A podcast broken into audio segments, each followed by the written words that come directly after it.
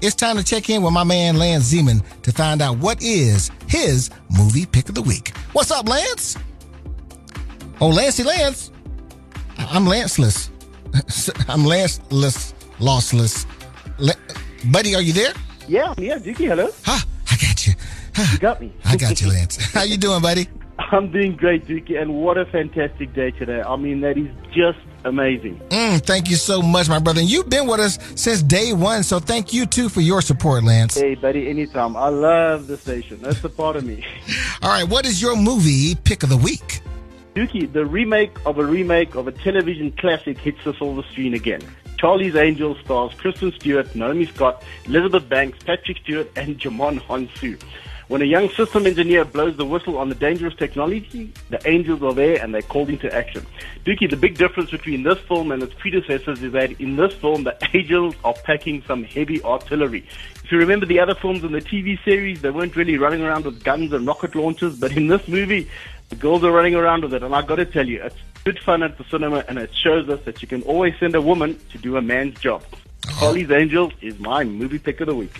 Dookie, I got to tell you, the trailer has just been released for the next SpongeBob SquarePants movie. It's called Sponge on the Run, but what makes this interesting is that the trailer features Keanu Reeves as a tumbleweed. I tell you, they've literally taken his face and put him on a tumbleweed. And what a tumbleweed is doing at the bottom of the ocean, I don't know. It looks like you're going to have to wait for the movie to find that out. but Dookie, the next one I want to talk about, there's no trailer for it yet, but Netflix have nabbed the rights to make a sequel to Beverly Hills Cop. Wow. The film will see Eddie Murphy reprise his role as the street smart cop from Detroit, Axel Foley, and it looks like we're going to be seeing a lot more of Eddie with Coming to America 2 out next year, as well as a lot of stand-up specials coming to Netflix shortly.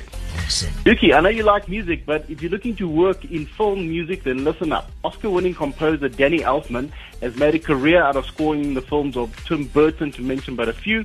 He's just launched Masterclass. It's an online course where he teaches music for films. The syllabus is 21 lessons long, and you can do it on your own terms, at your own pace, on a mobile device or on a desktop computer. So go check out Masterclass from Oscar-winning composer Danny Elfman if you're into music from films. Sounds and cool. Dookie, Alicia Keys was just announced as the host of next year's Grammy Awards. Um, she hosted it this year. She released a statement saying that she thought it was going to be a one-time thing, but after feeling the love in the room and from the viewers, there is no question about returning as the host.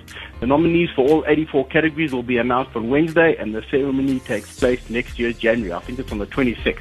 And Dookie, finally, Rod Stewart is trying to put together a country record. The 74 year old singer has an album coming out with the Royal Philharmonic Orchestra in, I think, next week.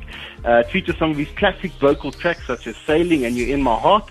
But he said that he'd like to let people hear a different side of him. He doesn't want to do songs that are just catchy, but rather some songs that he grew up with, like some uprising Irish folk songs and some Willie Nelson and Bob Dylan covers. Yep, Rod Stewart's still around and still rocking. And that's all I got for you, Dookie. I'm out of here. I'll catch up with you next week. All right, Lance. Don't go anywhere yet, though, my buddy. Uh, I just want to tell everybody if you want to catch up on any of the previous uh, episodes of the Entertainment Report, you can download the podcast from the Google iStore. Did I say the Google the Google Play Store? The Google Play Store or the Apple iStore. And all that is brought to you by the good people at Solid Gold Podcast. You've been listening to another episode from the Solid Gold Podcast Studios.